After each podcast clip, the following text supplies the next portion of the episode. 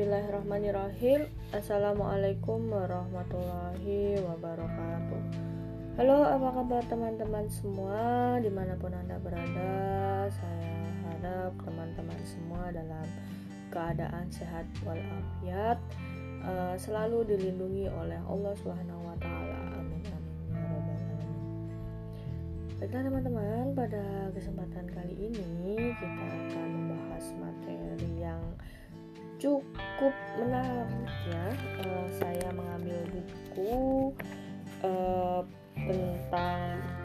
politik pendidikan, kekuasaan, uh, kebudayaan dan pembebasan. Ini uh, mengambil dari uh, pandangan Paulo Freire. Okay. Baiklah, sebelumnya men kita terlebih dahulu uh, perlu ya setidaknya uh, tahu siapa itu Paulo Freire. Uh, beliau merupakan seorang praktisi pendidikan yang berasal dari Brasil dengan teorinya yang terkenal yakni teori pendidikan yang radikal. Oke, okay, uh, dalam pandangan Freire ini bahwa salah satu bagian yang sangat penting dari teori pendidikannya uh, yang radikal adalah bagaimana pandangannya tentang pengalaman dan produksi budaya atau cultural production. Nah, konsep Freire tentang kebudayaan ini terletak di antara konsep yang konservatif dan progresif. Contohnya, dia menolak bahwa ketika kebudayaan terbentuk semata-mata ditentukan oleh kelompok yang dominan. Dan dia pun tidak menerima bahwa bentuk-bentuk kebudayaan itu dijadikan pintu masuk untuk menanamkan benih dominasi. Dengan pengertian ini bahwa Freire mengasumsikan kaum tertindas yang berada di bawah dominasi berhak memiliki kebudayaan yang progresif dan revolusioner yang di mana e, harus membebaskan mereka dari kekangan-kekangan kelas-kelas yang mendominasi. Oke, e, awalnya menarik ya teman-teman bahwa bagi Freire ini kebudayaan mempresentasikan pengalaman hidup, hasil karya manusia, dan bentuk kehidupan yang ditempa dalam hubungan sosial yang tidak adil dan dialektis yakni kelompok-kelompok yang berbeda sudah dengan sendirinya terbentuk dalam kurun waktu tertentu.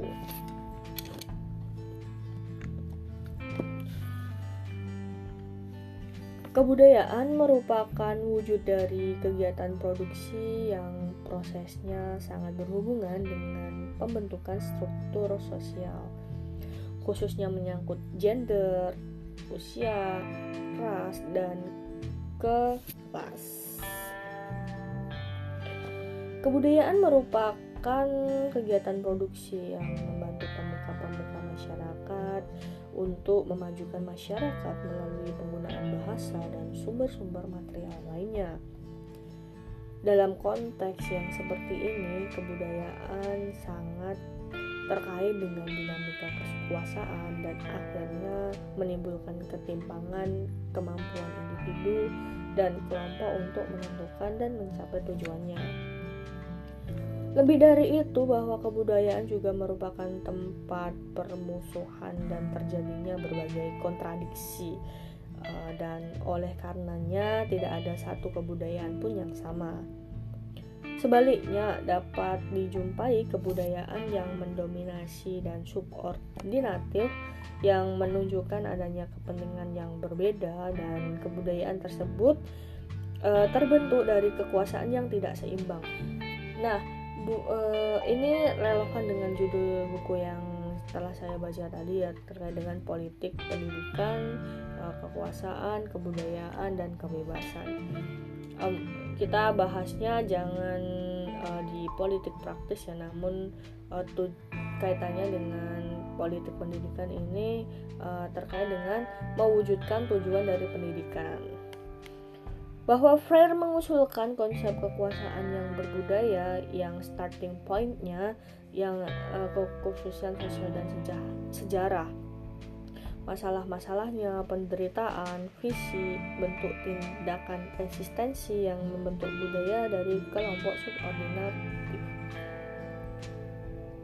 Konsep kekuasaan ini mempunyai fokus ganda sebagai bagian dari strategi untuk menciptakan sistem politik lebih mendidik Uh, pertama, Freire berpendapat bahwa pendidikan harus bekerja dengan bekal pengalaman bagaimana siswa dewasa, anak-anak maupun peserta didik lainnya bersekolah untuk masuk institusi pendidikan lainnya. Hal ini dimaksudkan untuk menjadikan pengalaman tersebut baik yang bersifat publik atau personal sebagai tema pembicaraan dan harus dikonfirmasi sehingga pengalaman ini seharusnya dimiliki oleh mereka yang hidup dan berkecimpung di dunia pendidikan dan juga akan bermanfaat bagi siswa serta pihak lain untuk terlibat secara aktif. Pengalaman pendidikan ini menjadi syarat ya e, untuk menciptakan bahasa, mimpi, nilai dan hubungan sosial dapat untuk membentuk kehidupan kaum tertindas ini yang dalam sejarahnya kerap kali tidak berdaya. Sebenarnya eh, pemikiran Freire ini lebih dari sekedar mengusulkan pengakuan terhadap kebudayaan kaum tertindas. Dia juga mengungkapkan bahwa pengalaman tersebut bertentangan bukan hanya dengan dampak dominasi tetapi juga dominasi yang telah membatu ya. Kekuasaan yang berbudaya menjadi kekuatan dan untuk memenuhi kebutuhan pengalaman yang meningkatkan taraf hidup kaum tertindas. Ini berarti bahwa pengalaman mereka dalam berbagai bentuk kebudayaan harus diungkap secara kritis agar dapat diketahui kekuatan dan kelemahannya. Selanjutnya eh, juga berarti bahwa kritik terhadap dirinya sendiri dilakukan atas nama pendidikan yang radikal yang didesain untuk menggali dan secara kritis menyesuaikan dengan pengalaman yang di mata kaum burjois ini burjuis ini dianggap burjuis ya burjuis. Oke okay, sorry. Diang, tidak dianggap emansipatoris yang menambah keterampilan yang diperlukan kaum tertindas untuk menjadi pemimpin dalam keadaan yang didominasi.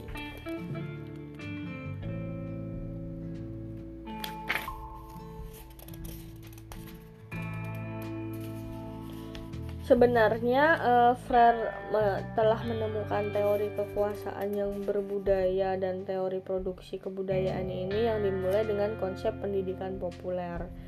Setelah melalui dengan generalisasi yang abstrak tentang manusia, ia mengungkapkan prinsip-prinsip pendidikan yang berasal dari praktik nyata di mana masyarakat selalu berkutat dengan masalah, harapan, dan pengalaman sendiri. Semua ini menegaskan pentingnya kebudayaan kaum tertindas mengembangkan alat yang kritis dan analitis untuk mengevaluasinya dan tetap mengalami definisi pengetahuan yang dominasi sehingga kita dapat menganalisanya demi keuntungan yang akan diperoleh dan bagaimana kebudayaan tersebut membawa logika dominasi. Dalam buku Freire ini membuktikan bahwa hubungan antara teori dan praktik tersebut salah dan dia mendefinisikan ulang siapa yang disebut intelektual. Uh, Freire mengelompokkan intelektual dengan klasifikasi yang baru dengan tidak membedakan pria dan wanita. Oh, menarik ya. Selain berfungsi sebagai ekonomis dan sosial, semua orang disebut intelektual bila dengan konsisten menafsirkan dan memberi makna terhadap hidupnya di dunia dan dengan turut serta memberikan gagasan bagaimana cara memandang dunia. Uwais.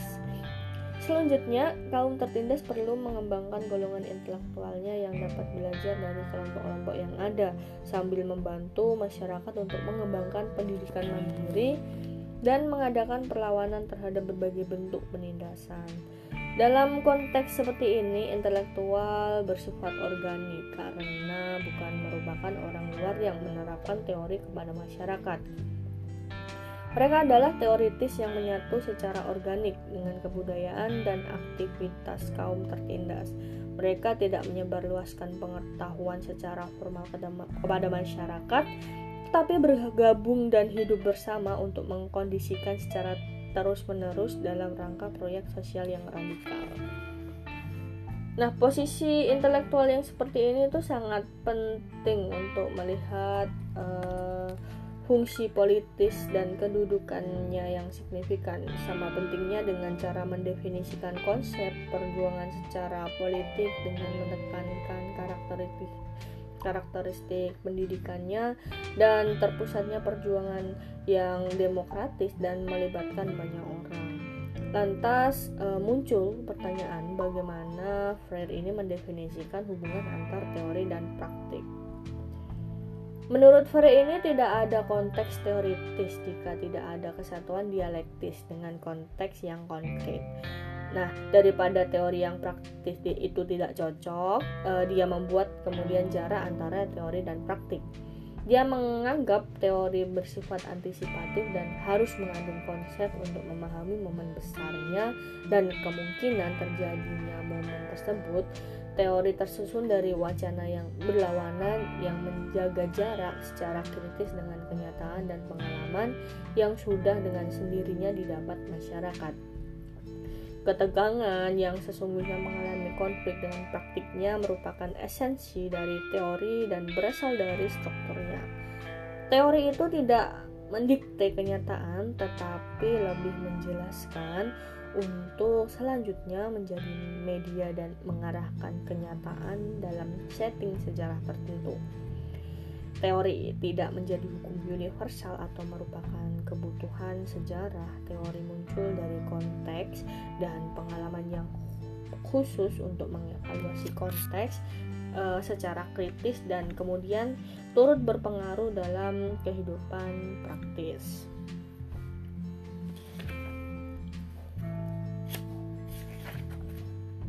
Nah, kontribusi Freire dalam teori dan praktik secara untuk memahami peran intelektual dalam proses transformasi sosial mempunyai dimensi lain. Menurutnya, teori harus dilihat sebagai hasil dari wacana yang berasal dari konteks sosial tertentu.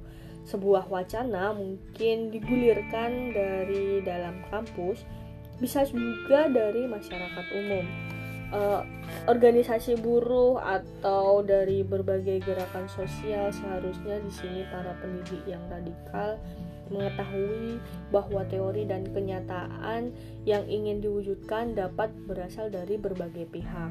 Sebagai uh, setiap pihak ini akhirnya akan menghasilkan memberikan beragam pandangan yang kritis terhadap adanya dominasi dan kemungkinan emansipasi individu dan sosial dan pandangan serta kemungkinan itu berasal dari kekhususan sejarah dan sosial yang mempunyai arti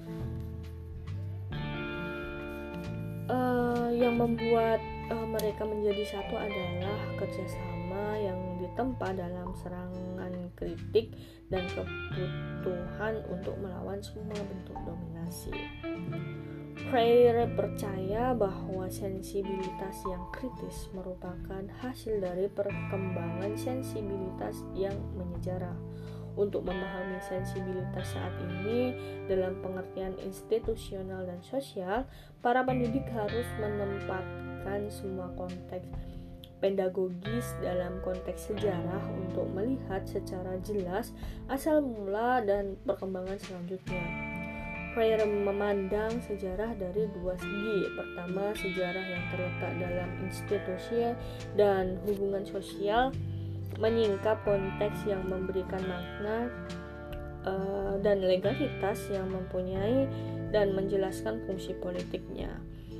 Uh, kedua, Freire menunjuk pada sejarah yang telah membatu yang menyatakan siapa kita sebenarnya sebagai makhluk sejarah dan sosial.